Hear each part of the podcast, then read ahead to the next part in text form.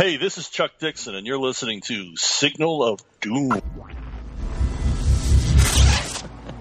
Well, you know, for me, the action is the juice. I'm in.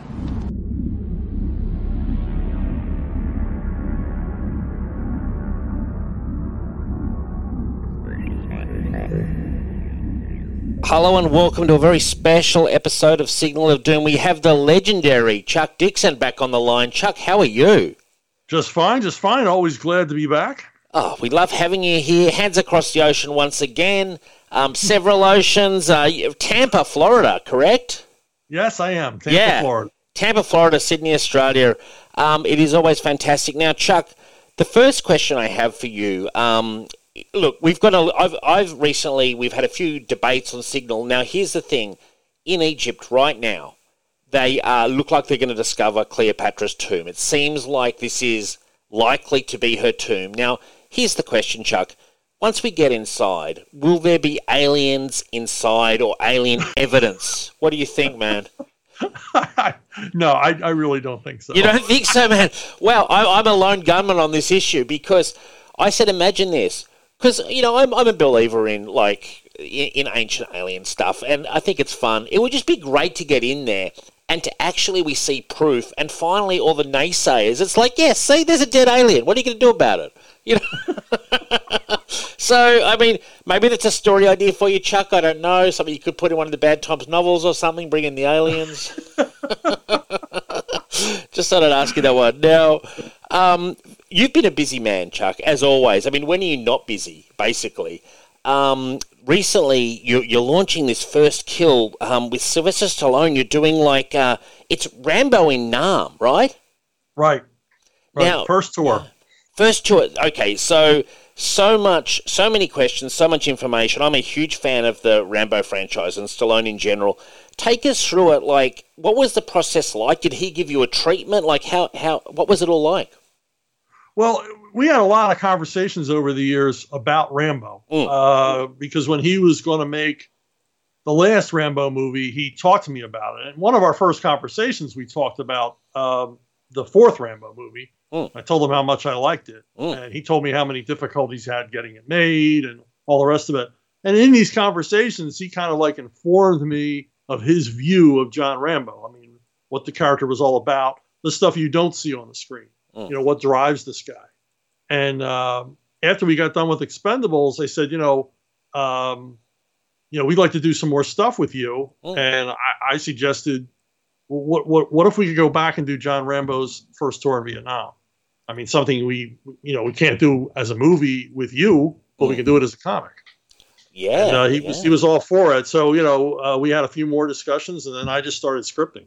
That's awesome. Right. Wow. So it's it's very organic. Like you came up with it. Like now, when I think of it, when I, I rewatched um, First Blood Part One again recently, the start of that movie where he's just the drifter, he's in the in the in the fatigue jacket. Like there really is like a lost character there. You know what I mean? Like he's so Yeah. lost and drifting, and to think about like when was when was Rambo first First Blood Part One? Early eighties, like eighty two. Um, Uh, Eighty-two sounds right. yeah, uh, that's uh, only about a decade and change since Vietnam. So, Right, it- right. you know what I mean? It's it's it's actually closer than we realized when he did that first movie. Um, it, it, it, I think there's a wealth of stuff that could be happening in Nam. Like, uh, have you got the Colonel in it? Oh yeah, well, uh, yeah, yeah. He he shows up, uh, and also there's a um, a, a special, an additional comic of Major Troutman uh, as a young recruit in Korea. Really? Uh, it's written by Will Jordan, who your audiences may know as the Critical Drinker. Oh, I know who that is. He's he's done.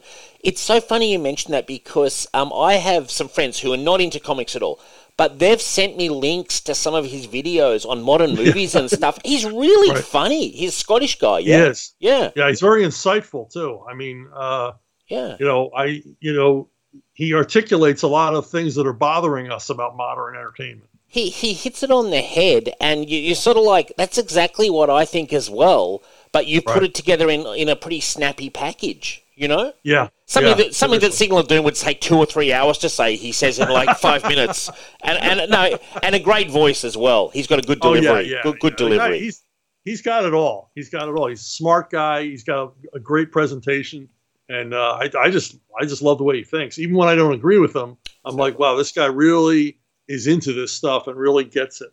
That's it. You don't always have to agree with everything everyone says. If you hear the viewpoint they're coming from, you understand it. You're like, yeah, it's a good point.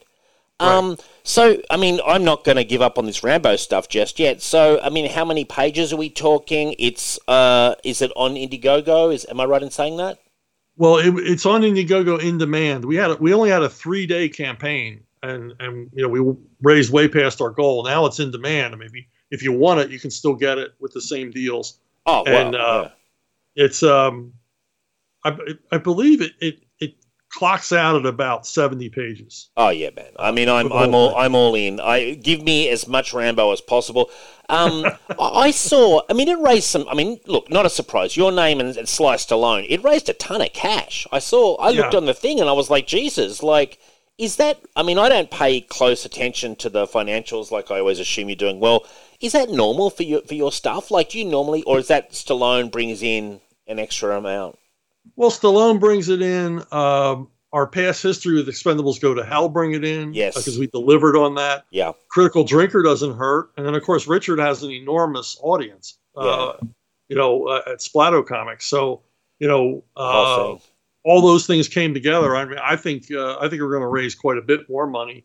Yeah. Uh, once, yeah. once Thanksgiving is over here, we'll, we'll, we'll, we'll get back to seeing more cash come in. Yeah, um, like I, I, Stallone did a really long interview. I want to say it was with Hollywood Reporter um, recently. I don't know if you saw it. Was promoting Tulsa no. King. Okay, so it was yeah. a long, sort of a career-spanning interview. Um, really worth you know um, reading, and you always get how intelligent he actually is through the. Yeah. You know, it, it's quite clear. I think people who don't know have a view, and then you read his stuff, and you're like, this guy gets it. He's a businessman as well as an entertainer. You know. Um, well, I, I, I was actually saving this story for you. Yes. Uh, I, um, the other day, I'm involved in a new business venture, and one of the guys I'm involved with is, is really, you know, high end tech guy, and he's in entertainment, he's in effects, and he was he was using Stallone as an example mm. in, in one of our Zoom calls, and he said that he said that he worked um, on the effects for Cliffhanger. Oh yeah. And he said that the original screenplays, it was very good. It was by two young guys, first time writing a screenplays. It would have been a good, solid action film. Then Stallone gets signed on, and he says he rewrites the whole movie. Yeah. He rewrites. He sees something that they didn't see, and he says everything you see on that screen was him, but he, he didn't take any credit for it, really, or any of the rest. He just wanted to make a good movie. And and the thing is, I wasn't surprised because I've worked with the guy. Sure. Also, wasn't surprised because now that I've worked with the guy, I look back over his movies and go, "Oh my God, he had a hand in all of this." Yeah. Like this scene and that scene and that scene. It's so him that he wrote that.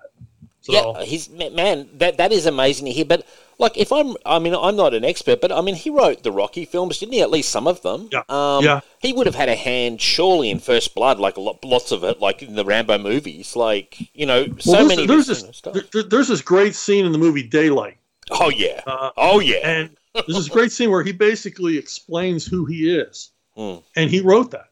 Um, I mean, the, the, end of Nighthawks, that big surprise at the end of Nighthawks, that's him. He, Love he came movie. up with that. Love that movie, by so, the way. Um, yeah when you talk, uh, I'll, I'll, quickly shift gears into um, just recently, like a month or two ago. Girlfriend and I sitting on the couch on a Saturday night, and we're looking through films on Hulu. Saw Cliffhanger, and I said, "Come on, we got to put it on." She goes, "Put it on." Great movie. Um, like, and it's got one of the most sort of like heart-stopping beginnings of any film. Like that first scene in Cliffhanger, I'm like, wow, they're they're not pulling punches here.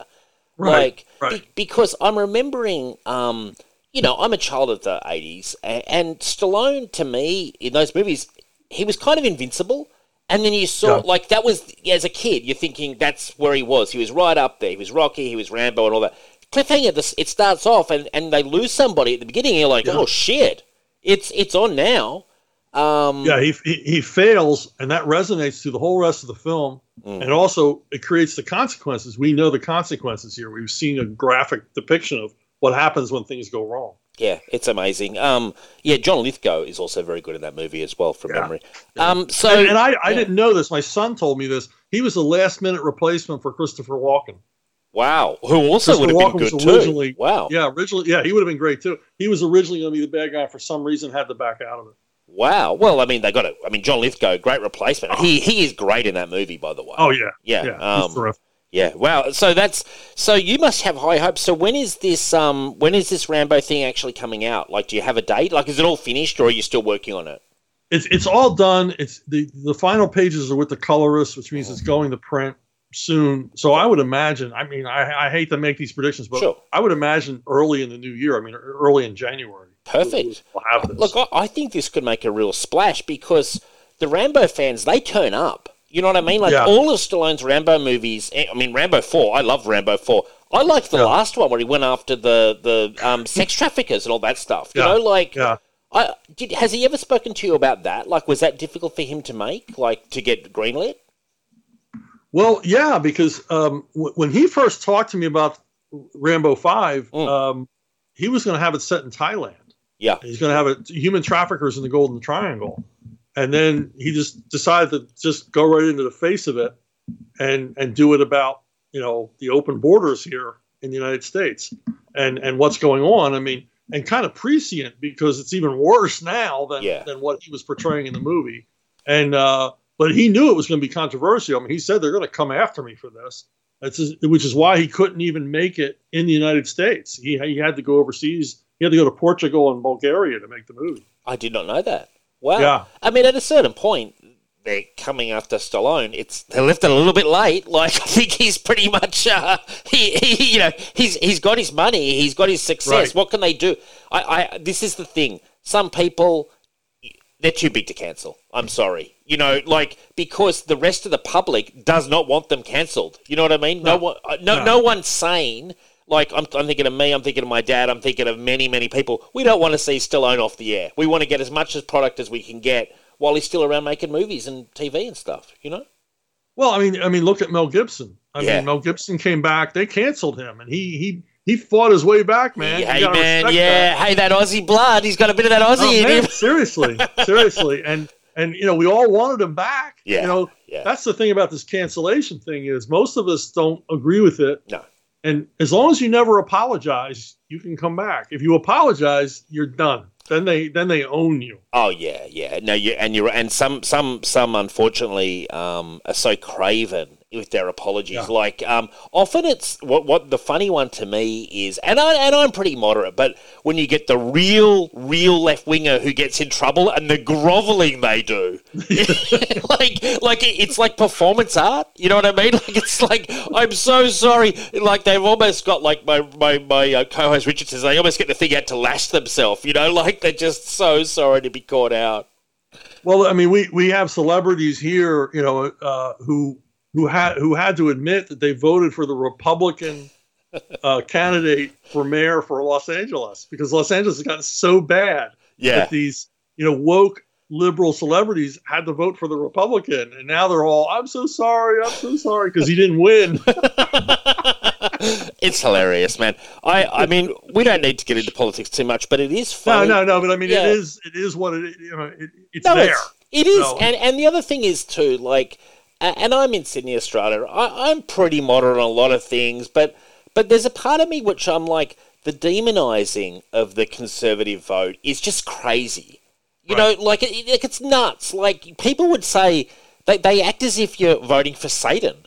You know, and it's like Jesus Christ. Like I I thought this was democracy. Yeah, yeah.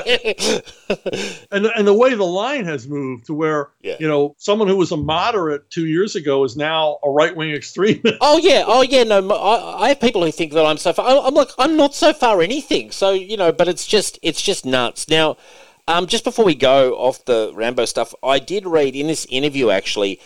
Uh, Sly was saying that like for a long time he wanted to to do something with Vietnam, um, as in I think recast and and do it in a Vietnam movie. But I think he said more than likely now what they're going to do is a passing the torch kind of thing in a TV show or movie, um, which is interesting. I, I wonder if that would mean that like he would be thinking about like I mean I don't know Rambo had a kid or Rambo brings in like a you know a sort of protege or something. I don't know. Like, do you think there's a future for more Rambo movies? Is what I'm trying to say in your conversations.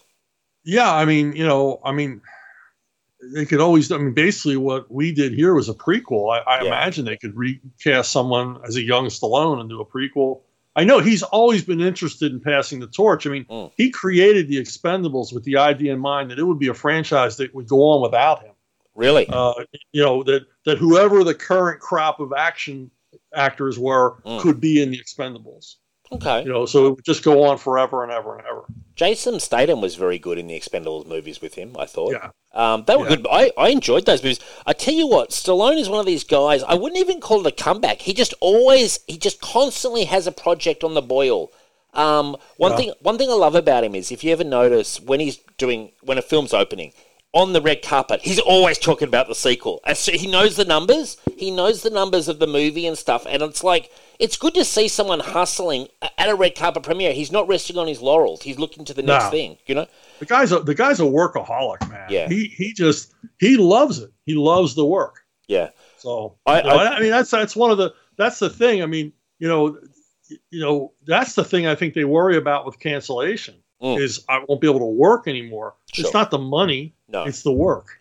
Exactly. And I mean, This, is- I mean, this is a guy who walked away from a deal to make Rocky because they didn't want him to star in it. And and and, and trust me, he had no money. He was broke. at the You know, living in yeah, Philadelphia, Yeah. you know, probably no heat, no electric, yeah, and he turned down like this huge amount of money because he wanted to be in it. He wanted to play Rocky, and they finally acquiesced. thank God. And I mean, and he mentions in that interview too that weirdly he kind of gets screwed on the Rocky deal. Um, like they've taken, he doesn't get sort of the amount of profits that you would normally think, considering Stallone to me created Rocky. I'm sorry, like it's not, Right. it's not even open for discussion. He No, wrote it, no. he starred in it.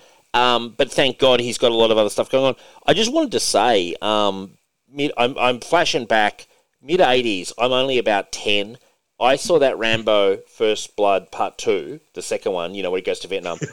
For me, there was, and my friends, there was before that movie and after that movie. That movie, like, seriously, that movie for us was like, yes.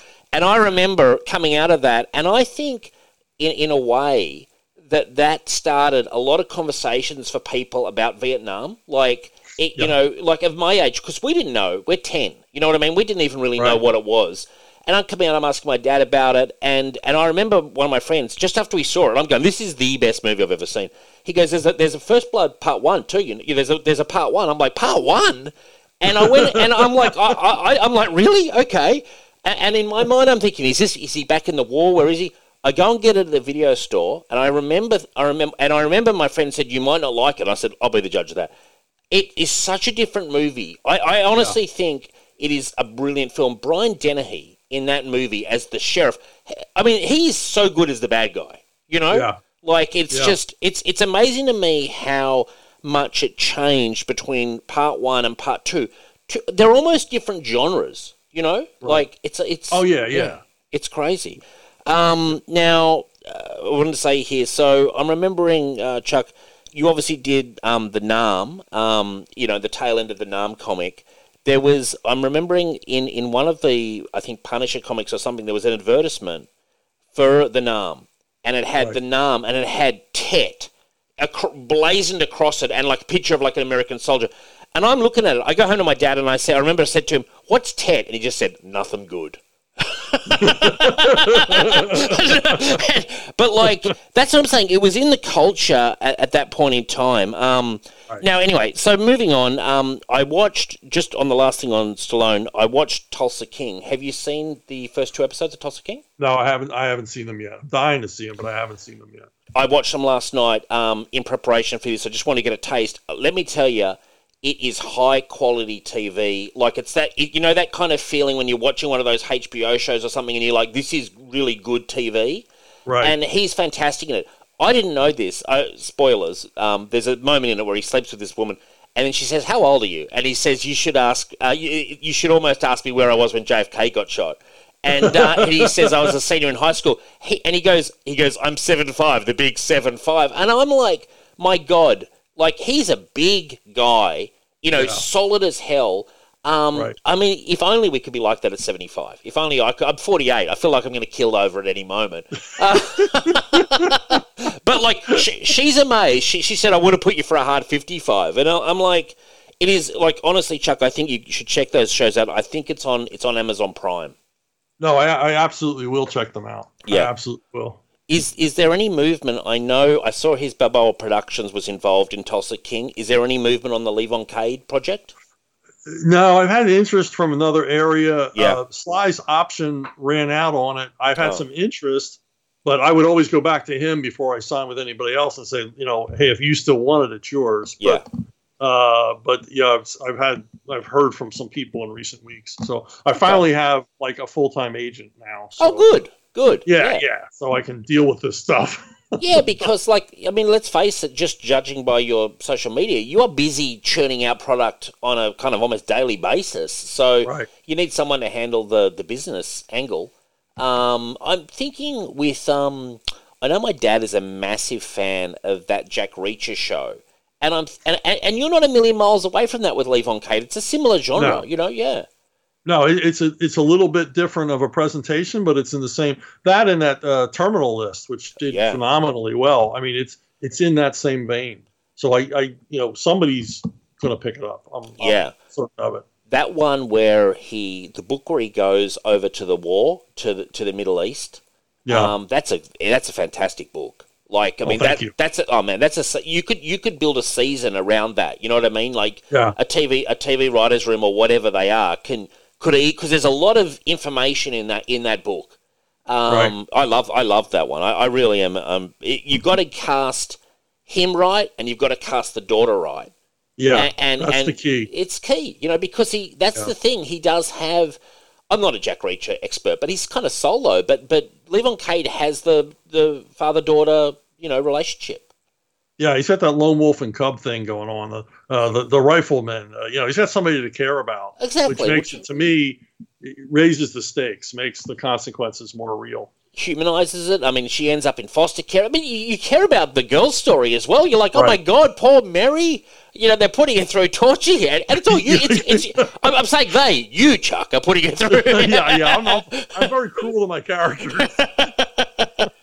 I saw a thing on Facebook, and it was like, um, when authors um, kill a character, do they cry or do they just have a cup of tea with Satan?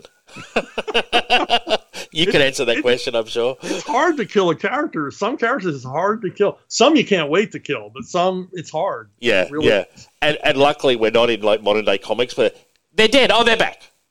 Yeah, yeah, yeah. It's like, oh, we killed them in 31. Oh, they're back in 33. Don't worry, kids. You know, like, there's absolutely no consequence. the illusion of change. exactly. Um, now, I also know. Oh, I did mean to, mean to mention too. I was um, just yesterday in the store, and I don't know if you've noticed the whole Conan series. Marvel did a terrible job with the new Conan, but they did a fantastic job with the reprints. They've been reprinting all the Conan stuff, you know, with Roy Thomas and John Buscema and all that, but also the Savage Sword stuff, and literally the next omnibus, which will be Volume Nine, will I'm sure cover the beginning of your run um, Chuck. So they're all they're pretty much almost there on your Savage Sword run. um, and it's like, and the fun. I I do believe there is a curse placed on you at Marvel because they've lost the license, and or they they they let the license go. Um, and I'm, but the reprints are going to continue. Titan Comics have picked up the whole thing, and the Oh, re- I didn't know that. I didn't know that. Yes. Oh, okay. So yes, so I can tell you this. So Titan have picked up um, Conan Comics. Um, the reprints are going to continue from where they've left off. The, like the same person who's doing them actually put a post up saying, "I'm going to continue same trade dress, everything," and they're also reprinting the beginning of the omnibus run. But so you will get there. But I, but I really do believe they got to you and they're like, "Oh, we let the license lapse." I'm like, was this a personal thing? was Brevoort involved? Yeah, I'd like to know how how that happened. Did the Conan people pull the license from Marvel? I mean, it seems awfully fast for it to have lapsed It's weird. they haven't had it that long. No, and, and like they, I, and I mean, I'm a huge Conan fan. They did a fantastic job reprinting everything. Like they've put out epic collections, they've put out omnibuses, like, but their new stuff was has been kind of half-hearted. Like if Yeah. you if you remember, um, they had poor old Jason Aaron. They they got him to apologize about Pocahontas, and it was it was like it's like does he? He's like I'm sorry. for whatever whatever you know offense I have caused by putting Pocahontas in the story. Uh, I'm just sorry. yeah, yeah, and the thing is, oh my gosh, there's a half naked chick with feathers in a Conan story. I mean, who would have thought? Oh yeah, like oh oh, oh it's, it's like clutching my pearls. I was reading in, in, in preparation for this. I was reading some of your Savage Sword last night, and I think in your first issue or early on, you've got this woman. She's spread out on the bed. Conan's had his way with her, and, and I'm like, uh, are we supposed to apologise for the fact that Conan likes women? I don't know. like, I you know I don't know. I don't know what I don't know what they want. I don't think they know what they want. No, they they seemed really unsure about. Well, they put uh, here's a uh, here's something that I think they did wrong. They they couldn't wait to get Conan in the present with all the Avengers, and yeah. I'm like, like this is just crap. Like. Yeah you know, like a one-off uh, thing, like a what if, like when Conan met Wolverine or something, that's fine, a one-off. But to have him in the Avengers day after day after day, it, it just cheapens the character. Like, y- y- can you imagine Conan on like a cell phone? You know what I mean? Right. Like, it, right. just breaks the character. Um, and that's, I think, so I, it's gone to Titan. Now I know Jim Zub, who actually did do, he did the one really good story. He he put Conan in the East, and it was actually a good story. Now, I know he's writing the main title, but I'm wondering, Chuck, if you should probably reach out because surely there's enough room for uh, you know two Conan titles like in the market. I would think. Um, well, yeah, you know, I don't know. I'm kind of busy. Plus, sure. I've, I've, written a couple of Conan novels that'll be out soon. So, oh, really? I've been I've been doing some Conan. Uh, yeah, Castalia House. I'm doing two. I'm probably going to end up doing three Conan novels, but I have two complete. They're ready to go, and I think they're going to announce the first one in a couple of weeks. Oh, wow. Okay, so um, let's let's dial another because I know that you. I actually had questions from listeners who were asking about your Conan on Arktoons, but obviously you've been writing the proper novels, um, right. And so, are they going to be releasing soon? Yeah, yeah, yeah. The, the first one should be announced in the next, next couple of weeks, and oh. I just I just went, went right on and, and wrote the second one. Oh, uh, well, there we but go. we're planning on doing three. So. Well, I mean, I can tell you what, your Australian sales are going to be great because I'm going to be, I'm going to be all over it, and I'm going to be telling the listeners to run out. Because I will say this, and, and and I'm not blowing smoke here. You've got Robert E. Howard, who is, you know, at the top of the ceiling in terms of Conan. Like no one can beat it. I would, I honestly think your Savage Sword is the next best thing in terms of Conan I've ever read, and I've read Whoa, fairly widely. You know? Wow. Yeah, wow, uh, like yeah. I mean, praise. oh man, it's it's it, you know what it is you get the character and you get the fun of Conan. Like Conan is fun. Like it's not yeah. meant to be this laborious. Like I'm reading like Lord of the Rings, the appendices. Like it's not. That's not it. It's it's a fun right. read. Um, and uh, to me, he's not a complicated character, but that's the beauty of him. Like the yeah. you can move him through that whole world. Like I, I had many an argument with one of my co-hosts. I'm saying you actually look at the world of Conan, like the actual world and all the different civilizations, it's actually there's a lot of variety. You know. Yeah, yeah, and you know he's he's a you know a, just a badass character, but he's there's there's nuance there if you look for it. I mean, he's intelligent. Yes. Uh, you know, he always sees the most direct path to what he wants. You know, he's sometimes morally challenged. Uh, you sure. know, there's you know he's he's a brutal guy in a brutal world, but you know he's not he's not you know like a you know just a mindless brute. I, I he's he's fascinating to write because you're like, well, what would he? You know, I create a challenge for him. It's like, what is he going to do here? Mm. You know, hmm. what what's he going to do? Because he's just as likely to you know you know leave his buddies behind as he is to help them if, yeah. if he sees okay this is the only way out for me is you know betrayal or whatever uh, you exactly. Know, he, he's no. not like he's not like pure pure. He's more kind of like no, reactive. No, you know, he's he's almost a rogue at heart. You know, really. Oh yeah, absolutely. Yeah, absolutely. And he you likes know, his wine and his women and what he wants. You know. Yeah. The, the flesh pots of the South, Chuck. Remember, you used to talk about that a lot. he, he, likes those flesh pots, but getting there can yes, be the challenge, you know. yes, and please tell me, uh, Crom Count the Dead is in the novels? Like, because you created um, that. I'm saving that for the third one. Okay, yeah, because I'm, I'm definitely going to do it, but I'm saving it for the third one. I, he's got some pretty funny lines in the first two books. So. I, I, can't wait, man. So they'll be coming out. Like, we'll get we can get them on Amazon. We can get them on Kindle and everything like that as yeah, well. Yeah, yeah. Oh, yeah, they'll be on Amazon and, and direct from Castalia House. oh, fantastic! I'm going to do a for the first one. I'm doing a um a, a limited edition 500 sign. So, Oh right. Please, Yeah. t- did you hear about the thing with Bob Dylan? Did you hear about this? So, no. but get this. This is actually hilarious. So Bob Dylan just put out like a new book, uh, Philosophy of Song, and he's like essays on different songwriters and stuff, and it's really good. But it, his publishers said there was like I want to say 600 copies that were signed, and they were maybe a few more. Maybe it might have been 6,000, but whatever it was, it was limited. And they were costing like 600 US and stuff. And, and all the Bob Dylan fanatics on the Facebook pages, they're going crazy buying it and stuff, like, you know, selling their children to get it. It was then revealed that it was done by like an auto pen. Oh. and, and, Oh. and, and it's like, man, that's cold. That's that's Wow. so cold. Like, Wow. and, and and like, I just think to myself, like, I mean, I love Bob Dylan, but like, this is, I mean, I would never spend six hundred bucks to, to get a signed copy of anything, but but but I'm like, I, I'm just like, man, did they not think that would come back to bite them? You know? wow. What what what the hell? Yeah, I mean, yeah. seriously. Yeah, that was Simon and Schuster, and they put out an apology like yesterday or something. I would hope so, and some refunds. Yeah, I think Wow. they did say that, but but like Yeah. this is crazy. Signed in quotation marks, Yeah, yeah, yeah. Yeah, sort of. sort of signed. Uh, and, and and my girlfriend goes, "Is he personalised them?" I go, "He's not involved at all." Right. He just probably didn't even know about it. Yeah, probably doesn't. Even, he's in his tour truck thinking about the next show. He doesn't really. He's not really keeping in touch with the with the signings. Uh, now, Chuck, you mentioned to me that Midnight's War has got a graphic novel Kickstarter about to start. This is the vampire thing you do with Vox Day, right? Uh, yeah, yeah. We're going to do. er- Everybody's asking when is the Arktoon stuff going to go to press? Well, Hmm. you know, it's going to go to press when we reach graphic novel link, and Midnight's War is the first one to get there, and uh, we're going to start the Kickstarter on well, what here in the United States is Black Friday, the day Okay. after Thanksgiving. Oh, so, uh, cool. Voxlet, that was a that was a good day for a vampire book, Black Friday. Yeah, yeah.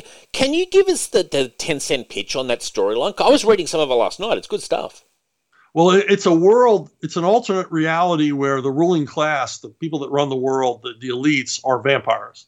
Right. And, uh, you know, they've come out of the shadows and basically taken over. And this is, you know, their trials and tribulations and intrigues because they're soulless creatures. Yeah. And then my end of it is this this human police officer who's introduced uh, to create a uh, like a police procedural mystery subplot for what Vox laid down. And then he's going to get his own spin-off series, which Oh, I've already cool. started writing. Wow, they keep you busy over at Arktoons, don't they? Uh, you know, like you, you, you know, you put out like I actually I, I enjoy reading the the daily thing. Now I read it; it goes so fast. But I've Yeah. told you this before. It really reminds me of of the of the old papers, like the comic strips. Right. Uh, right. Like it's, but it's you know the modern technology. You can read it on your phone, like it's panel by panel. So Yeah. how many episodes would it be? Is it like it's like hundred episodes to make a, a graphic novel? Like how you know how many does it take? Yeah, pr- probably, you know, between 75 and 100. It depends on the length of the episodes. Like uh, the series I do, Something Big, each week it's like two pages of a comic. Right. So once we get past 50 episodes, we got a graphic novel. Okay, cool.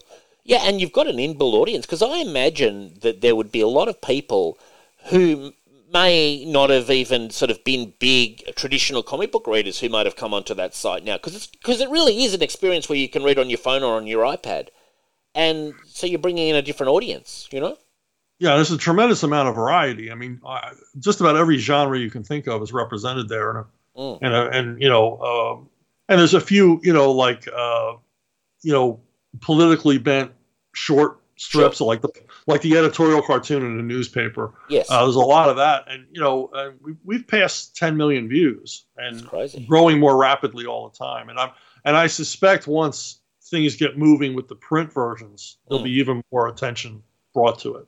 Do you think that um, the comic stores will stock them? Like, because isn't there something about how they try to block people and stuff these days? Like, or they, all you know. Well, there's alternate distribution. I mean, it's one of the reasons we'll we'll be crowdfunding.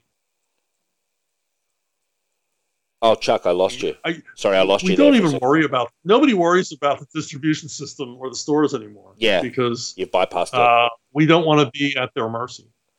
yeah, it's it's it's weird because to me, if I'm running a store, I'm I'm ordering what sells. You know what I mean? I don't really care about like the you know quote unquote politics of the day or whatever.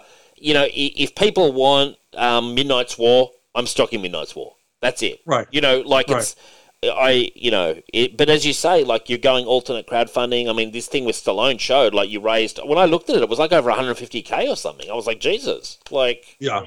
you know. Um, Yeah. So yeah, and look, so okay, so that that was my question. So it's it's it's a collection of what is on on the Arkhaven Arktoon site. Yep. Yeah, yeah, because uh, Adamir, the artist on it, he drew pages, Mm. so he drew it to be printed, and then and then they reformatted it for the digital thing. A, a lot of our artists are doing that. They're they're they're either drawing it as a page or thinking of it. Yeah. Uh, like I can take these panels and assemble a page out of them. Yeah, cool. Okay, you've also got um, this spin rack with uh, Graham Nolan coming out. Like, uh, do you want to give us the sort of? I know that it's very early stages. Do you want to give us the, the sort of like you know pitch? Well, we're calling it Comics 3.0. It's um, it's comics that are digital, but uh, the most important thing about it is uh, it's based on all the intellectual property owned by Graham Nolan and myself that Sure. we either created together or created separately. So you got this already have this vast universe of characters and locations and situations and everything else. And the important thing for fans to remember is it's we're not licensing this stuff. Mm. We are Spin Rack. Um, Yes. we, it's creator owned. It's creator driven. We're allied with some incredibly talented people in tech, financing, gaming, all the rest to take these characters to the next level into gaming, the metaverse, uh, physical merchandise, u- utility, utilities, all kinds of crazy stuff that these guys have planned for these characters. Wow. So, And did, did you bring in like like outside finance something to like finance all this? Like, yeah, yeah, we got people that are really good at this. Wow. Really good at putting deals together and, and stuff like that. So, you that's know, I, great. you know, I want to stress that it, that you know we we're owners. yeah, yeah, yeah, yeah. and I. And then uh, the other thing to stress is we're not abandoning print publication uh, by any means because we love paper comics. Sure. So we're going to continue to work. I'll continue to with Arktoons. Graham will continue with Compass Comics. I'll continue with uh, Splatto and, and and all the other people that I work with Sure. but this is something that takes our work and a lot of our past work and Yeah. brings it to a whole new audience that we could never reach. I think it's fantastic, man. Oh, gee, you, you, you could have you my character, if you want. If you want to do something with that. Well, we're going to be reaching out to a lot of people once we get established, you know, and we're completely capitalized Yeah. and we can make good on our promises. sure. Uh, we're going to be reaching out to a lot of creators. Uh, we really want this to be a home, a venue Yeah. for as many people as we can get. Well, that's awesome. I mean, I know Graham's got a lot of his own stuff going on on his Facebook. I always see, and, and I mean, my God, your your history, the amount of stuff that you must have that you've done over the years. Because I remember I once said to you when we first started chatting, like ten years ago, I said, Chuck, have you ever thought about um, doing like you know image or indie? And you were like, I did a lot of indie in the eighties, Dave, and and and I didn't look, I didn't know Chuck. You know what I mean? No, And- no, and- no, no. Yeah, and- I, I do too much stuff. Nobody knows all of it. yeah, like I, I'm like okay, i yeah, fair enough. Uh, but like now that I know, I'm like yeah, there's a, there's a wealth of material now. Something that um, I want to, I've always wanted to get my hands on, but I can't because I'm in Australia. Mad Dogs. You're putting out, you're re-releasing Mad Dogs. Is it next Yeah, year? yeah. Yeah. Brett Smith uh, loves Mad Dogs, and he wants to. He's coloring it. He's going to package it and handle the crowdfunding and all the rest of it, uh, and put it out in a brand new form. And then hopefully, if we reach our goal, I'll write a, a new thirty-page story Oh well, uh, I'll be. to add to it. So It looks awesome. It was. It was originally. It was a black and white. And it, it- what Yeah. is it? It's it's cops pushed to the limit. Is that what the story is like? Like is yeah, that- it's it's got it's got a real. It's done in the '90s, but it's got a real '70s or '80s cop movie feel. Yeah. and it's set in Philadelphia. I grew up in Philadelphia. I don't know if in Australia you know the reputation of Philadelphia cops, but it's not good. Philly's a tough town, and the cops are really. T- to give you an example, a, a police officer shot a handcuffed suspect. This was in the 70s. right. And uh, his defense at the trial was my gun went off when I was pistol whipping him. That's Philadelphia in a nutshell. Yeah, that's yeah, that's old school police work. Yeah, so this is a bunch of misfit cops, you know, put together uh, to solve a homicide case that they that they're basically put in place to fail. right. And, uh, yeah. It, it's violent and nasty, and I'm you know, I'm it- down. Retro, retro cop action. I'm down for that, man. Like to me, there's I'm always up for the cop stuff. Like um, one of my favorites is um in TV's The Shield. You know, Yeah, yeah. oh man, that this is has a lot of that feel. A Oh. lot of that. that that guy, um, Michael Chiklis plays. I can't think of the character's name. He is gold. You know, Yeah, Vic. Vic. Yes, Vic. And like, it's so like weirdly. Uh, like it's kind of nuanced because like he's constantly on the line like he's good and bad Oh, you know like it's yeah it's uh, man i'm Yeah, his, his his moral compass was spinning all day long. Yeah, it was, and he's he's he's handling the wife, he's handling the kids, he's handling the corruption, he's handling. He's got so much stuff going on. This guy, how could he sleep? Uh, and I like that. You know, you would you would like the character and you would relate to him, and then he would do something horrible. You're like, ugh. Yeah, I he, don't know. He had cold blood underneath. He kind of had like a heart, but also cold blood. It was a mixture. It was a great character, and I think he. Oh yeah, yeah, really did well. stuff. Um, now, another project that I wanted to ask you about while I've got you on the show is I know uh, with Flint Henry you did Law Dog. Is there any chance of you putting out like a collection of that? Like, do you own that? Yeah, I own it. Flint and I own it entirely. Uh, we've got all the original art, um, and and the actually the first three properties we're going to launch with at Spin Rack are Law Dog, uh, Joe Frankenstein by Graham and I, and My Sister Suprema. So they're going to be the first three properties we launch with with uh, games and you know all kinds of tchotchkes and Wow, stuff like that. wow, that's awesome. I was going to ask you about My Sister Suprema because I know that on um, on the internet that, and on your Facebook that gets a lot of heat. Like, there's a, there's a lot of eyes on that one. You know? Yeah, Um, yeah. I mean, I've, I've, you know, it's, it's a fun property and it's high concept enough uh, that people get it. Yeah, Uh, and it's an idea I had years and years ago, but I could never find the right artist. And then uh, I ran into Anthony Gonzalez Clark, and he's just killing it. He's, I mean, I thought he was the right guy, and then he started doing it. I'm like, oh my god, this guy's so perfect. He makes he makes the funny situations so much funnier yeah. uh, by his portrayals. So uh, he's he's just he's just awesome. He, he's making it really work. Do you find it um as a writer like my Sister Suprema? It, it's comedy, and then you Right. do a lot of action. Like, do you find it hard to to or you don't find it hard to switch between the genres? Like, how do you organize your day when you're doing like say four different things? Well, I you know I kind of like dedicate a week to this and a week to that. Yeah, You know, yeah. just sort of get my head back in it. Um, it's all story. Uh, there's more of um. I mean, there's obviously more humor in my sister Suprema, Mm. but I put humor in everything. I Yeah. mean, uh, I, I I I did a podcast earlier today, and I said, you know, there's actually a funny chapter in First Kills. Yeah, yeah, it's, it's it. darkly funny, but it's funny. Yeah, well, you you are right. Like even your Levon Cade, which is pretty dark. There's humor in there. You know, like there's there's people making jokes and stuff. Like there's the, the cops who are chasing him. They've kind of got a banter going. You know, it's yeah, it is. So I, I so you sort of dial it up and down as you're doing the project.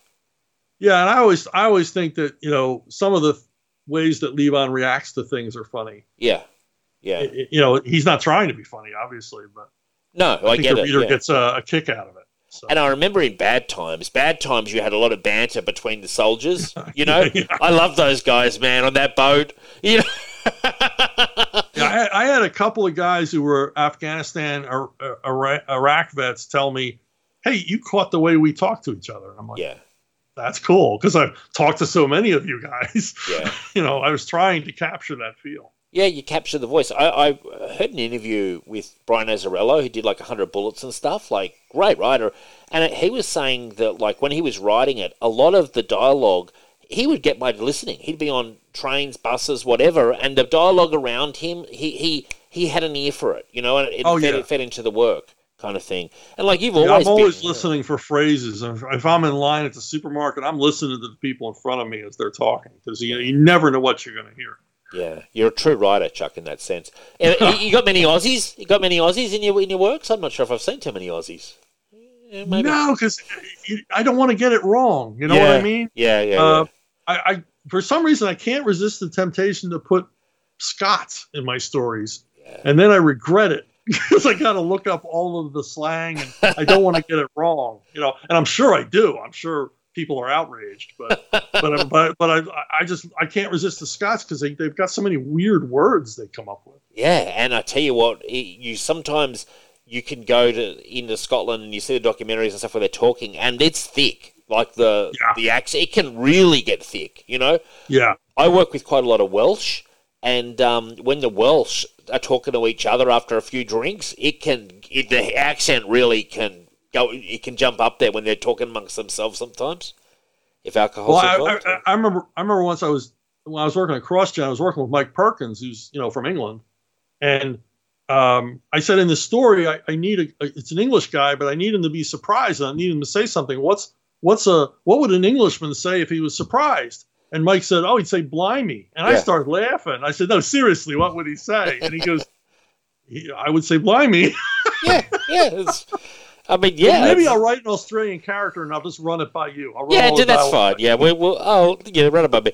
We're pretty easy. Like we're not we're not hard. It, it gets um, I mean, you'd remember Paul Hogan. It gets like cliched and overdone, so it's not as much. Yeah. You know, but it, I don't want to go there. No, no, I know, but like, but like that's where it used to go in the eighties and nineties. You know what I mean? They went right all the way there, kind of thing.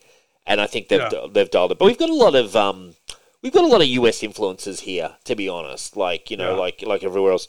Now, um, it wouldn't be an interview uh, with you, Chuck, without mentioning Punisher. And I don't want to go into it too deep, but um, you know how uh, you have always said you used to rip Punisher storylines out of the headlines um, when you were writing it, like you know you get ideas out of the paper and stuff like that, and a perfect opportunity for Frank Castle.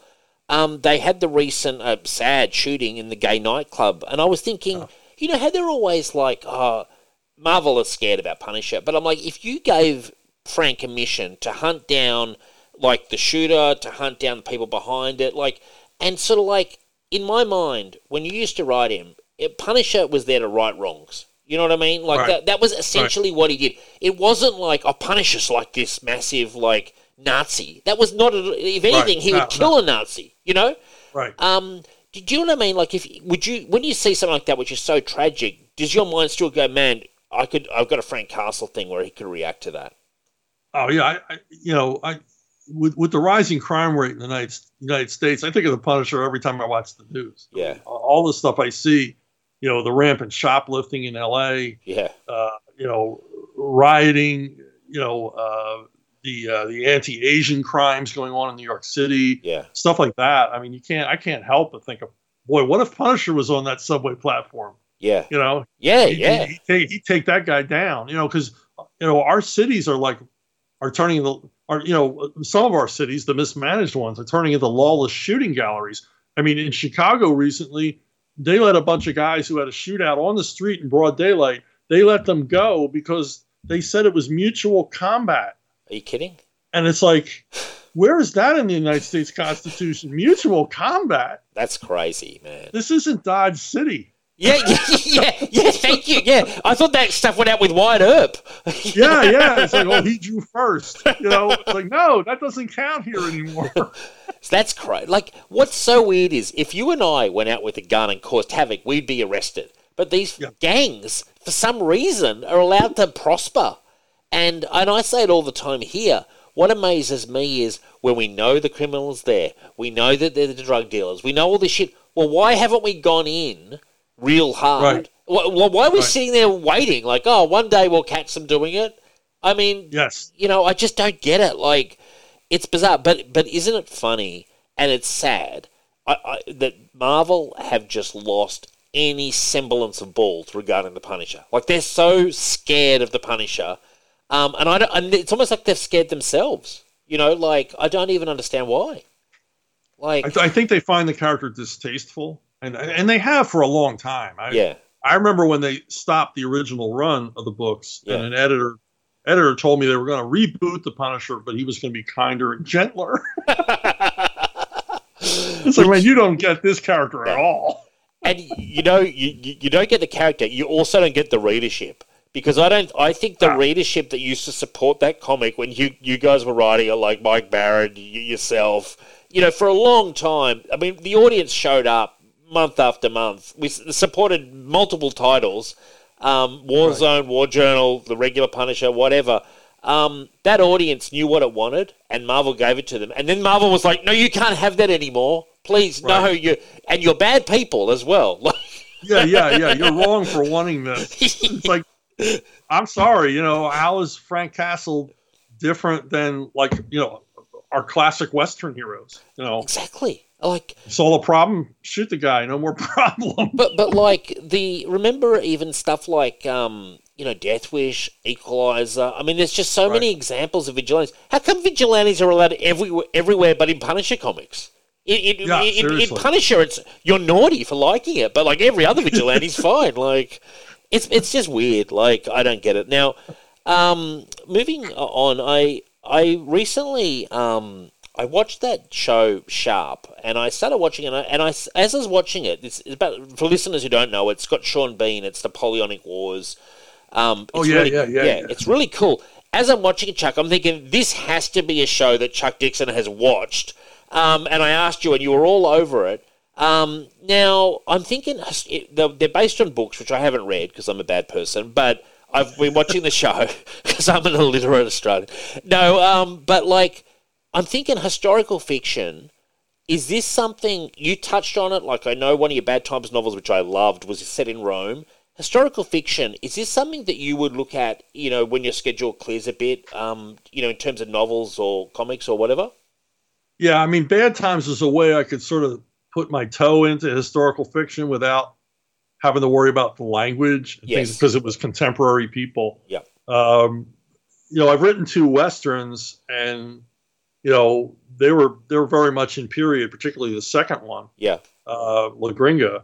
Uh, you know, but I didn't have to do as much research on westerns because I know a lot of that stuff. Yeah. Uh, but man, when you get into the Napoleonic War and things like that, um, the people that read them are. I mean, I read a lot of that myself, Sure. and I know you're unforgiving if they get something wrong.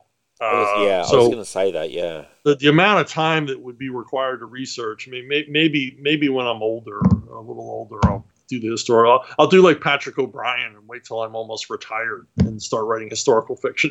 Yeah, but wh- why not? I mean, I like I, I do think it's some like I mean, look, it, I, I'm interested in it myself a- as a writer, and I also think it's something that if you ever wanted to, as you say, when you're almost tried, turn your hand to, I could see it like hundred percent, like that Sharpe stuff.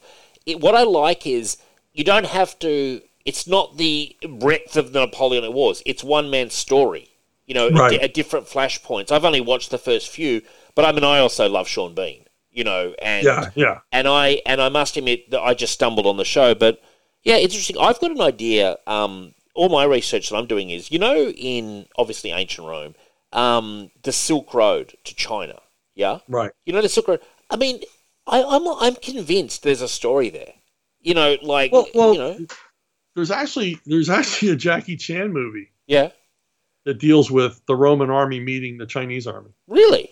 Well, I should Yeah. check that out. Yeah, like, uh, John, John Cusack and Jackie Chan. I really? forget the name of it. Wow, I'll check Yeah. that out after the show Yeah, because that's a big epic rock'em sock'em, you know, Oh. chop chop movie. Yeah. Did not know that because I mean, I mean, my story would be like, uh, it, like it's gonna, my story is going to be crazy. It's going to have aliens and stuff in it as well. But like, but but like, so my my, my my story is going to be nuts. But in essence, it's going to be a trader going from like the middle, you know, like Jerusalem, which is part of the Roman Empire, all the way through to get to Right. China or whatever. Like. And I've done a bit of research, and they're always like, "Oh, no trader ever did that because it was all middlemen." I'm like, "Yeah, well, it- this is a story, you know what I mean? And it's a fucking road, so Right. like, you know, you know, we don't you know. We don't know. Yeah, we, know. we don't know. Yeah, and like, it wouldn't be the first time in history someone's written a story where they've bent the truth a little bit. You know, like, Well, you know, that, that's the, that was my whole premise behind Bad Times. There's so much we don't know about the past that you can Yeah. extrapolate a lot of things because, you know, people have theories, but they haven't proven them. I mean, they they find people in bogs in Scotland, Mm. you know, that were there, that have been there for thousands of years, Mm. and they empty their pockets because they're still in preserved because they're in these peat bogs, Mm. and they empty their pockets and they have Roman coins dating from before the conquest. yeah, And right. it's like, well, how could this person? Well, how could this person have this coin? Well, maybe they traveled a lot more than we think they did. Totally. Like, I mean, and it You know, doesn't. maybe they were a lot more global than we think they. Well, they had a boat and they went to Scotland. Yeah. You know, Yeah. like it's and it doesn't need to be like the Roman army. It could be, you know, like their version of not a missionary, but their version of that, or a trader, or whatever, Right. or someone who gets you know blown off course. Like what you know, these are stories. Like this is what Yeah, makes it exactly. entertaining. You know, I always find like when because I, I like reading my history. I like it when it's not quite like it's just like reading a novel, but it's not too dry, like that middle ground. Right. When I'm reading, you, you know, when because I'm reading like some Adrian Goldsworthy, which is he does like how Rome fell, like their history. He's got stuff on like Roman generals and all that. Like, I think it's good stuff, man. Like, anyway, now something I got into recently, Chuck, um, is the DC War comics from like the sixties and seventies. Did Yeah. you did you read a lot of this stuff when you were Oh, growing yeah. up? Yeah. Oh yeah, yeah. I love that stuff. And and DC War comics, particularly in the early '70s, comics don't get better than that. Yeah. They really matured over time, and they were telling really terrific, dramatic stories about men in combat. Um, yes, one hundred percent agree, and I think that um, in all those years when you were at DC, did you sort of petition them at any point to do a war book like an Unknown Soldier, a Haunted Tank, a Sergeant Rock? Like, were you behind the scenes? Well, on, on the 50th anniversary of the Battle of the Bulge, the editor who was handling the war comic said we should do an anniversary Sergeant Rock special, which I did, Oh, sweet. and I really enjoyed. I got to work with Russ Heath, you Yeah. know, and Yeah. got to work with my buddy Graham Nolan, Eduardo Barreto, and I'm I'm really proud of how that book came out. And then that editor gave up editorship of the war books, and they were handed to another editor. Right. And I approached him and said, uh, "I would love to tackle some of these war comics Yeah. if, if that's what you want to do." And he said, "Only Garth Ennis will write war comics here. Only Garth Ennis, like, who's also Only good- Garth Ennis yeah, will be okay. allowed to write war comics." And I'm like, "Man, nothing against Garth, but Yeah. hey, come on, Well, why only one? Like, I mean, there's why like, only one? Yeah, Like, I mean, it's you know, so weird, man. Like because like the, he can write as well. He's a fantastic writer, but like uh, when oh, I mean, and I know he had nothing to do with this. no, decision. no, it's the editor. It's weird. But but I would have thought looking at your, I mean, look, you know, knowing knowing you, knowing your work, like you're a perfect fit. Yeah, know? yeah, Um, I love that. I absolutely love that stuff. Did you ever meet um, Robert Kanigher? Who? oh did, yeah. Did you meet him? Like, have you got any Yeah. stories, man? Like, When- I when I first started going up to DC uh, to like basically bother them for pester them for work, yeah, um, I was still a fan. You know, I wasn't professional in- Yeah. in, comics. Uh, would be there every Wednesday, and that's when they would allow freelancers to come in. okay, And and Kanigher no longer had an office because he wasn't working there anymore. So they gave him a sofa. he sort of A had a sofa? sofa in Really? a hallway, and that's where he would park himself.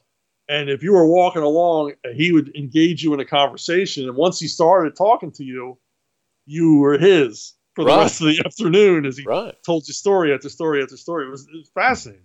Yeah, that, that's cool. And what was he like? Because I've heard he was quite difficult but brilliant. Is that, does Oh that yeah, yeah, it- yeah, yeah. He was it was his way or the highway all the time, and he uh, he was a little bit bitter about how he'd been treated. But Sure. he gave me my first comic script. I'd never seen a comic script, so he gave me one of his, Yeah, and it's the script form I still use. It's it's perfect script form. yeah, But but he was. Uh, I mean, the, the story is is that when he left DC, he thought he was like editor emeritus, and he would be able to return whenever he wanted. right, And so he thought his office was his, like till the end of time right. and and they gave his office to a young editor who was too embarrassed to tell Kanigher this isn't your office anymore. Right. So that that editor would go work in the break room every Wednesday. and and he, finally they said, yeah. "Look, you got to tell him he doesn't work here anymore." wow. So, I mean, look, I don't know the ins and outs, but I, I do know that he, all that war stuff, I mean, he was behind a lot of it, yeah? Like, uh, so how, was he old, like, by that point? Like, was he in his 60s or 70s, or was he younger? yeah, he or? was. Yeah, he was probably in his late sixties, and you know, hard, you know, um, been down a hard road. He looked every minute of it. Did he? Uh, yeah, yeah, and he was. Um, he wasn't the nicest guy in the world. I mean, freelancers talked about uh, what a terrible person he could be. Wow. Um, tearing up scripts, tearing up artwork.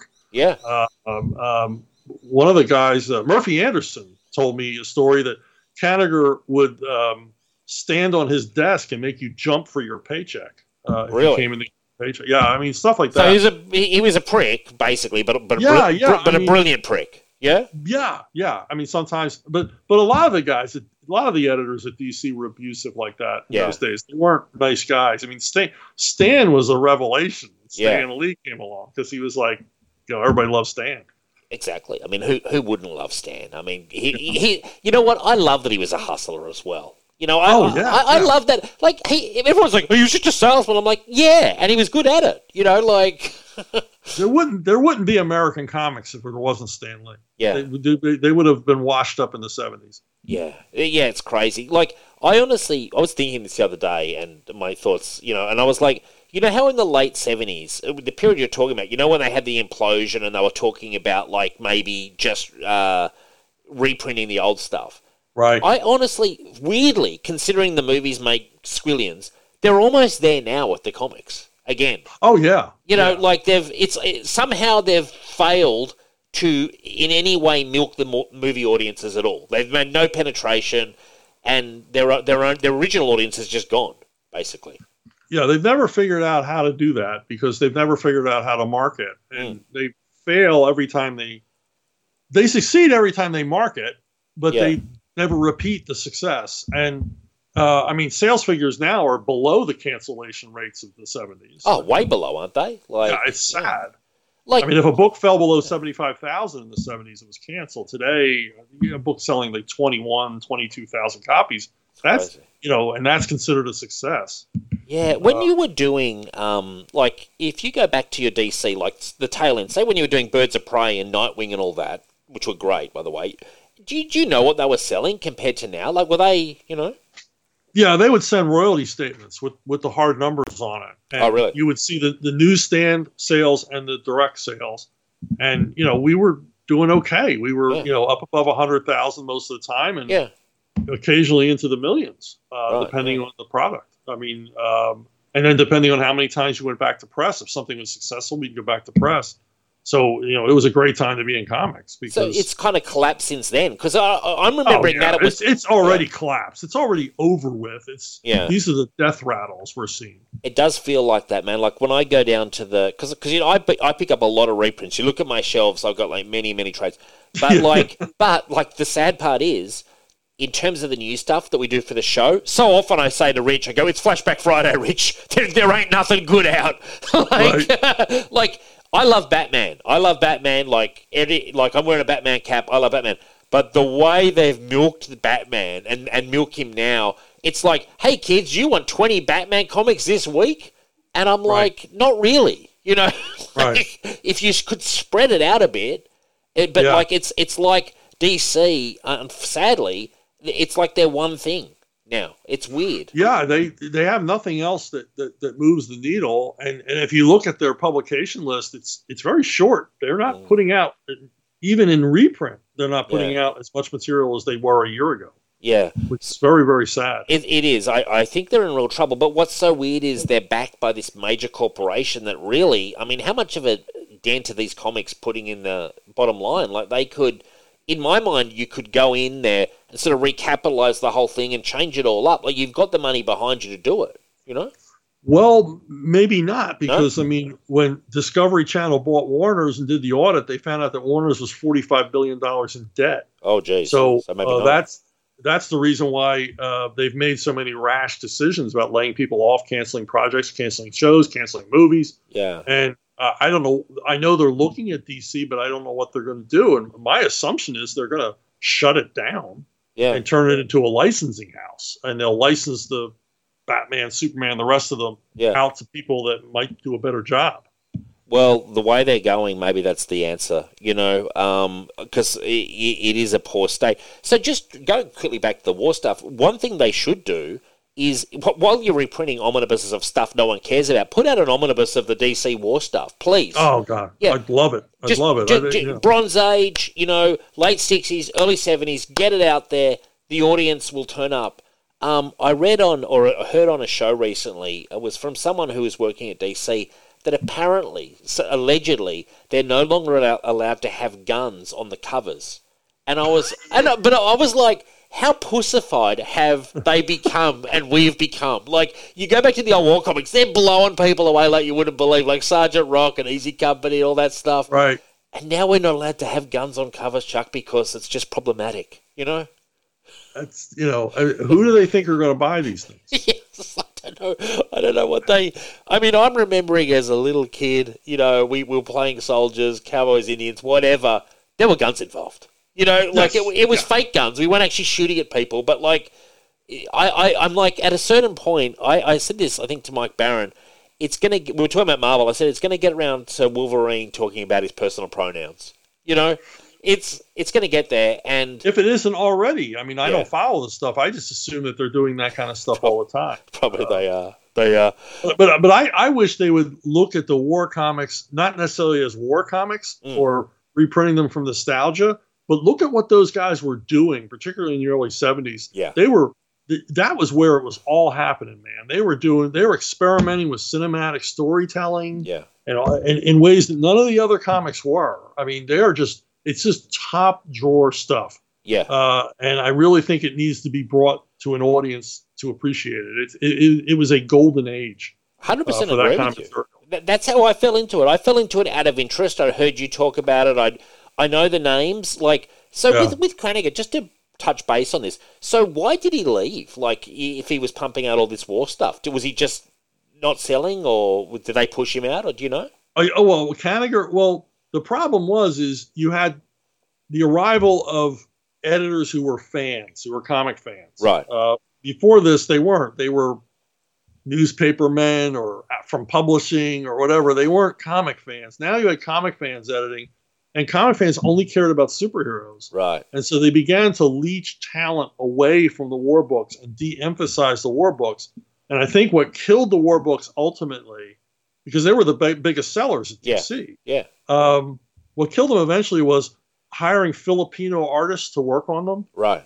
Now, there's nothing wrong with Filipino artists. Those guys are they, they were amazing artists, but they had no affinity for American war comics. Yeah. Right. And the reader can feel that Yes. because most of the guys drawing DC war comics had been in World War II, you know, Yeah. Right. so they had a feel for what everything should look like because they were they'd been there. Mm. You brought in these Filipinos, and the artwork's gorgeous, but it's it's emotionally dead Gotcha. because they, they don't relate to it. They just don't relate to this material. Yeah, I get you because I'm remembering uh, in the, when I'm young, very young, th th that war stuff. We're talking back in the day when it was still in newsagents here in Australia. That war stuff was always there. Like it was, Yeah. it was, it was like obviously it was like you know Batman, Superman, yada yada yada. But there was always a war book there, just like there was always a Conan book there. Um, there was always that Well, when- well, variety. well, when you think about it, I mean, Batman had two books at DC. Superman had two books. There were five DC war books every month. yeah, Five. so That's how well they sold. and and they've just abandoned it. Like they're almost like war comics. What are you talking about? Like we, we, we never we never did that. Um, No. you you know who currently has a Sergeant Rock um, book out? It's Bruce Campbell, the actor.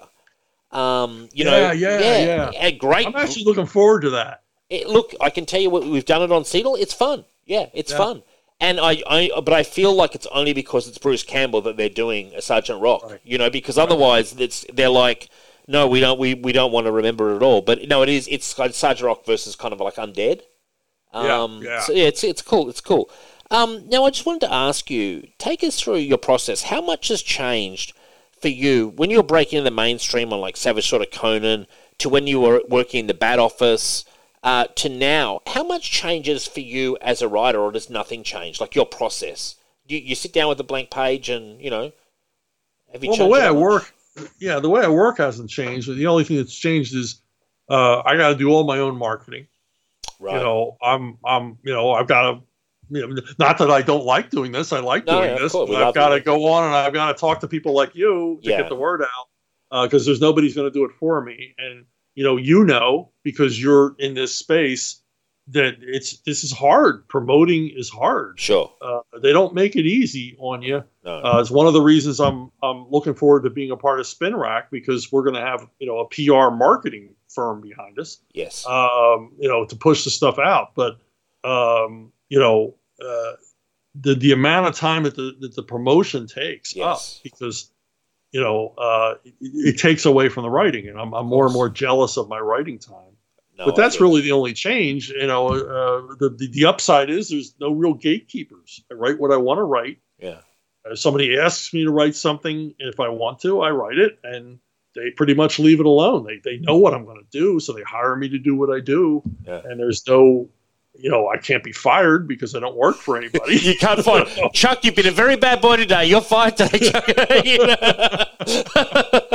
and, the thing yeah. is that, that a lot of the, you know, all of these smaller, you know, one guy publishers, you know, uh, uh, Richard and Eric July and, and, and everybody else, uh, they're they're good with the royalties. Yes, you know, they, they share the wealth. Thank so, God, thank God, Chuck, because that's important. Yeah. Like, and yeah. in, in, all fairness, uh, what something I meant to mention when they put out like the Savage Sword of Conan omnibus, you're getting a piece of that, aren't you? When your stuff yeah, yeah, out? but Marvel's Marvel's royalties are horrible. DC's are, are better, but Marvel's okay. royalties are sad. Yeah, that's pathetic. So yeah. th- thank like uh, thank God they're sharing the wealth, and also thank God that you were at Batman for so long and all the Batman stuff because you know what. They they can't stop putting that stuff out because that was a no. golden era of Batman right. in the eighties and nineties. In, like that was a beautiful era of Batman. I always say to people, people are always like, "What's the best Batman story?" And they, they mention stuff like from recent years. I'm like, try Knightfall. You know, yeah. like yeah. seriously, go back and try Knightfall. Go try Death in the Family, stuff like that, like good stuff. You know, like yeah.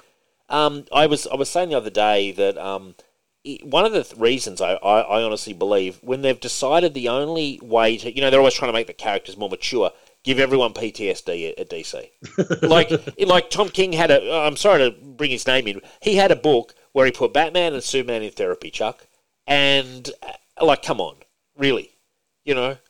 Like what? Uh, what can you? What you? You know, when, when you come up with that, who's gonna? Uh, if I'm the editor, I'll be like, is this a joke? Because this would be a good joke issue. You know, right, right, right. but no, everyone was in there. Everyone you can think of. Wonder Woman was in there. Green Lantern was in there. Flash. Everyone was in therapy. And I was like, really? This is the story? Uh, I mean, is this is this the wish fulfillment fantasy you want to sit down and tell you know a psychiatrist your problems? I mean, I was at I was at the DC offices one time, and I was talking to somebody. I, I forget the, there was somebody in administration. They were working in marketing or whatever. Yeah. And she was telling me that her and her husband are in therapy. I don't know why people in therapy want to tell you all about it, but sure. they do. Yeah. And she was telling me that they were in therapy, and the interesting thing was, is their therapist was a Holocaust survivor.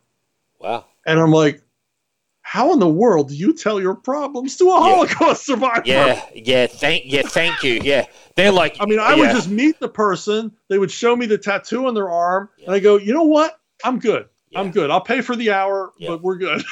that, that, and that does sum up a lot of stuff. Like some, I, I think, unfortunately, and of course, obviously, it has a place. But some people, I think, just love to talk about their problems. They love to whine. Yeah. You know? Yeah, and then and then they like to write about them through Batman and Superman. Yeah, yeah. Everyone, I I think you did a thing recently on your Facebook where you were like, they you you needed to make it all PC. You said, and everyone was gay, and, and and Tom King's like, and everyone has PTSD. The end. Yeah. Yeah. I mean, obviously that's a problem. I mean, I wonder about Kevin Smith because he wrote about Batman peeing his pants. Oh Does yeah, Kevin Smith have continence problems. Uh, that's I, I, like that's look. I mean, I know the guy's a humorist and stuff, although I don't find him that funny. But when he did that, did he not think this is Batman? You know, right. like like this is the tippy top of the characters. Why is Batman peeing his pants? Like this doesn't belong in Batman. You know, I I I remember when we were leading up to the arrival of Bane and yeah. we were working to wear Batman down. And all of our stories, he wasn't sleeping much. He was, you know, getting exhausted. Yeah. And I remember thinking up, well, what if he's on like a ledge staking a guy out and he falls asleep? Mm. And I and I, and I thought it's such a departure. I've got to call Denny. I can't write it till I call Denny. Yeah. Call Denny O'Neill. I tell him the thing, and he goes, "No, that's a great idea. It's a great idea." Yeah. And I said, "Well, I didn't want to write it till I ran it by you because I didn't want to diminish the character." He goes, "It doesn't diminish the character. No. It tells us how bad a shape he's in. Well, he was, yeah, man. I mean, the, you guys before Bane broke his back really put him through the ringer. Oh yeah, yeah. Like he was struggling for form, and um, yeah, no, no, that was great. That, that was a lot better than Kevin Smith peeing his pants, Chuck. Uh, like yeah, that was a pretty low bar to clear, but yes, you did clear it. now, um, I've got a question for you. You know, um, when they talk about writers, like you've written like my God, the, the majority of all the licensed characters you've had a hand in at some point. I know some writers, when they finish, say they write, finish writing the Punisher or finish writing the Batman, they have a hard time ever reading the character again. Are you that guy, or do you go, if someone really recommends a story, you'll still check it out? Like, where are you on that kind of stuff? Yeah, if someone recommend, I mean, somebody recommended the Garth Ennis stuff, and I looked at it, and I was like, "Damn, why didn't I think of this? Why Yeah, didn't yeah, I think yeah. of this? Why didn't and uh, the other time was um, I remember Batman the animated series. Uh, Oh, yeah. It was well, every episode. Why didn't I think of that? Uh, so, that was a great one. but but for the most part, no, I don't look at the stuff because it's kind of heartbreaking to see. You know, they generally get it so wrong. Oh yeah, in the last ten years they've been particularly bad. You know, uh, like, Yeah. but but some of the characters to me, like I mean, I, I loved your Moon Knight, but but like I if I'd finished writing Moon Knight, I could give or take Moon Knight. But Batman for me would be tough to leave. You know what I Yeah, mean? that's like, different. Yeah. That's different. you know, it's like um, now we sort of touched on this. I know you're doing the Conan novels. Um, I know, I know. Like it's been about ten years that you've been pumping out novels, and you did a lot of stuff like not just Levon Cade and Bad Times, but other one shots like Shrinkage and Blooded. Is there any more plans on the novel front beyond just the Conan stuff? Have you got other stuff? you know, I we, we have I don't know if you have these in Australia. We have something here in the United States called a homeowners association, Right. and and and you live in a development and you pay like a monthly or quarterly fee to be a part of this homeowners association, and and it's made up of people. It's made up of your neighbors, Yes.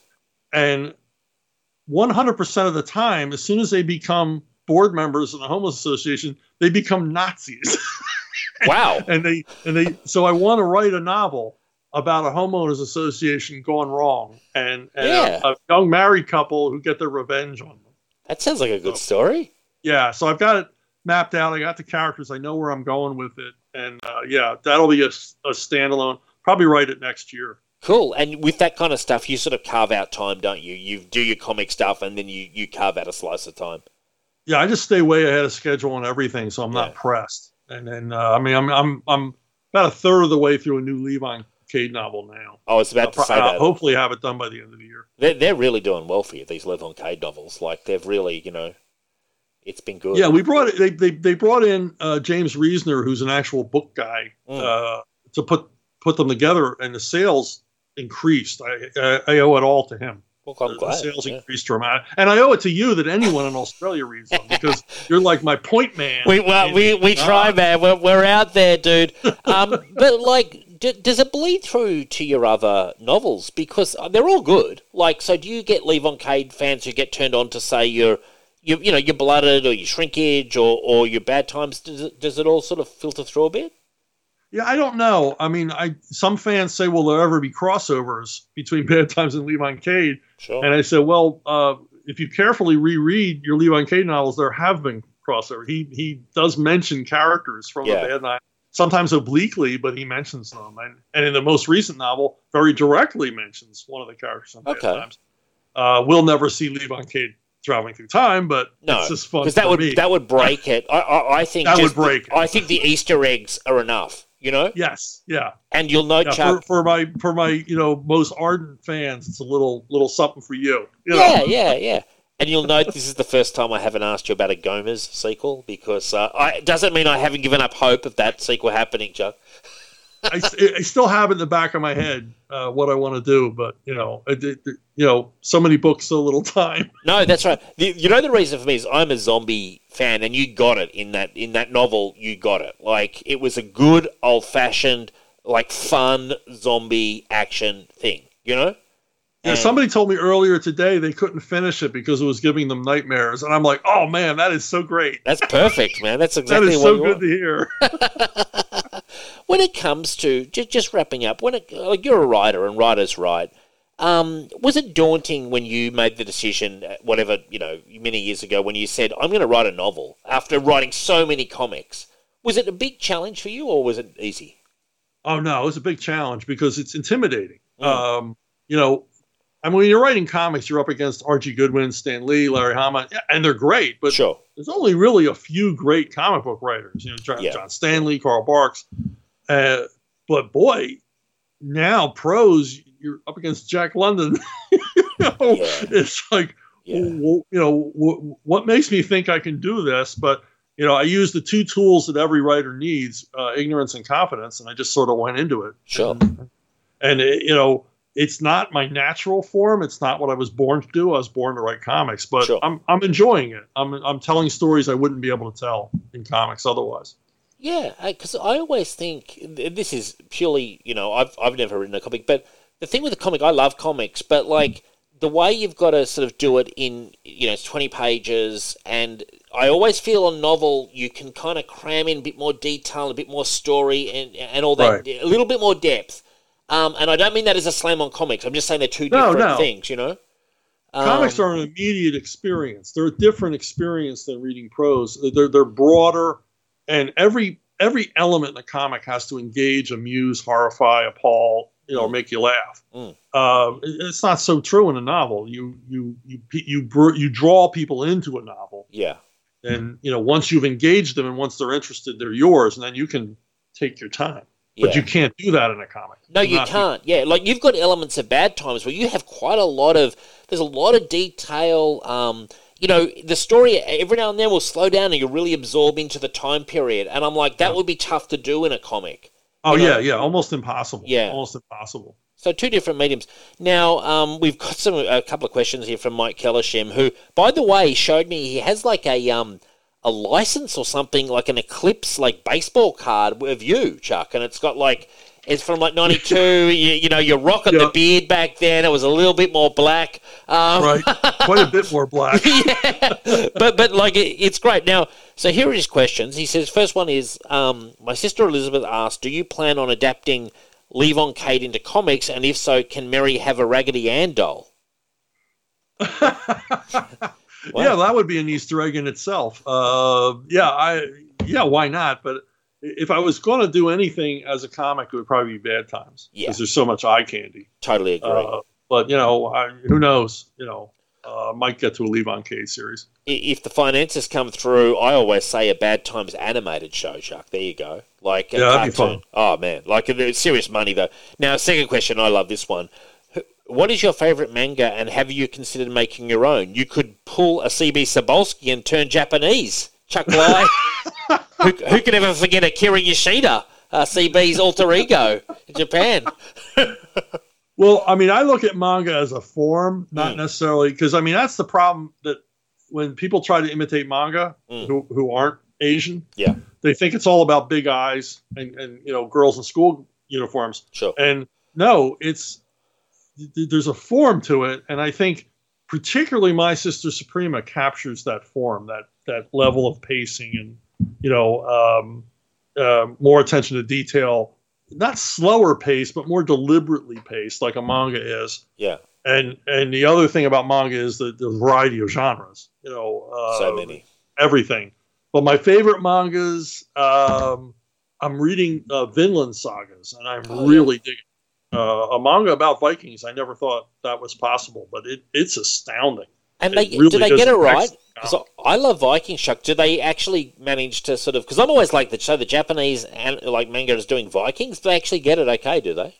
They do. They Okay. really do. They they get to look now. Now there's manga aspects to it because Sure. I mean the violence is insane. It's wild. Okay. but but they get the attitudes, the history, the feel, the atmosphere, Yeah. uh, the costuming. I mean, some of the costuming gets a little nuts, but again, it's manga. Yeah. Uh, but uh, there's a real saga feel to it. I mean, it, it's going on for years now. I think the 13th volume is coming out next month of you know big hardcover, big fat hardcovers. I should and, check that uh, out. I love my oh god, it's it, yeah. it's terrific. I mean, it, it's the the characters really grow on you. They really evolve. They change over time. yeah. Uh, their goals, their desires, and everything else. It's just a terrific series. I can't recommend it enough. Well, well, I'm putting that in my list. Did you ever um, have a chance to check out Brian Wood's Northlanders Vikings comics? They're pretty good. Which one? Uh, it's called Northlanders.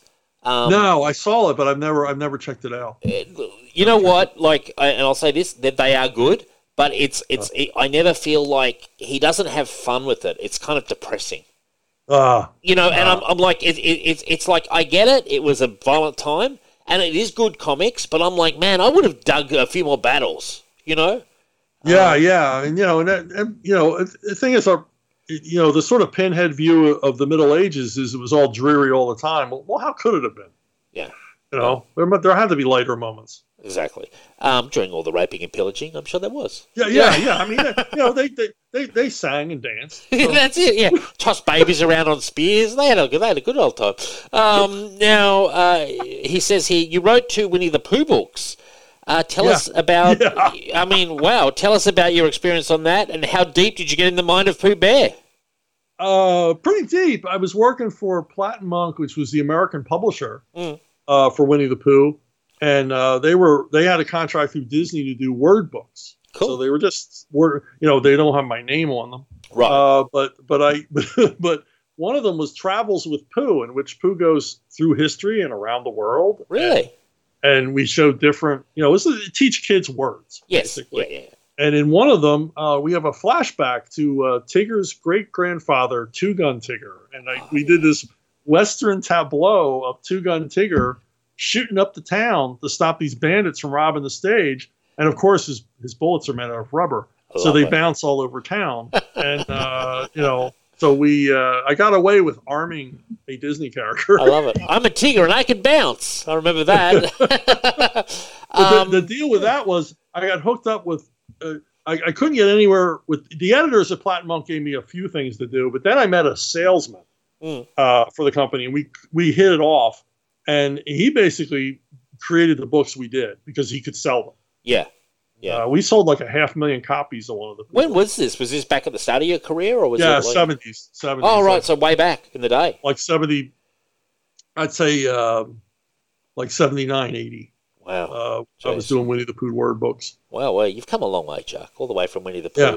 to you know. Well, the astounding thing about it was in the Platt & Munk offices, they had this glass display case with Oh. With a Winnie the Pooh doll and a Tigger doll, and and I said, "Wow, what are they recreations of the original Milne?" And they said, "No, they are the original Milne." Said, really? These are the toys his kids played with. That's crazy. yeah, That's man. That's almost like Batman with in the you know how he has the Robin costumes in the in the glass Right. cabinets and all that. That's Right. that's cool. Wow. Wait. why don't you have an armed guard standing next to these Yeah, twenty four hours? I mean, I, that's that's amazing. Uh, his next question is: You quantum leap into a comic series you wrote. Which series and what character would it be? So like you, W- w- that I would suddenly be in that. yeah, series? like you sort of like in quantum leap, they leap into like you leap into like you know, whoever. Uh, oh wow, man, that's a weird question. I mean, it's a good question. It's good. It's, it, Renee it's. Montoya. Renee Montoya, Chuck. How about that? There you go. There you go. Well, I know you, you did very well with Renee Montoya. She was great under yes, your I run. did. Yes, I did. Yeah. yeah, I don't know. I don't know. I, that's a weird. Uh, yeah, I'd have to think about that one. His I want to go someplace happy. Yeah. well, Renee Montoya's love life is anything but. So yeah, yeah, seriously. anything but happy. I mean, she had, like after you left, she had a relationship with Two Face, I believe. So Oh my god. yeah, Oh, I was uh, I was like, wow. wow. Wow, that's a stretch. Yes, it was odd. Um, a streaming service backs the money truck up to your house. Which of your comics or novels do you get adapted for a series first? Well, it sounds like there is a bit of cash involved. Is someone going to do something?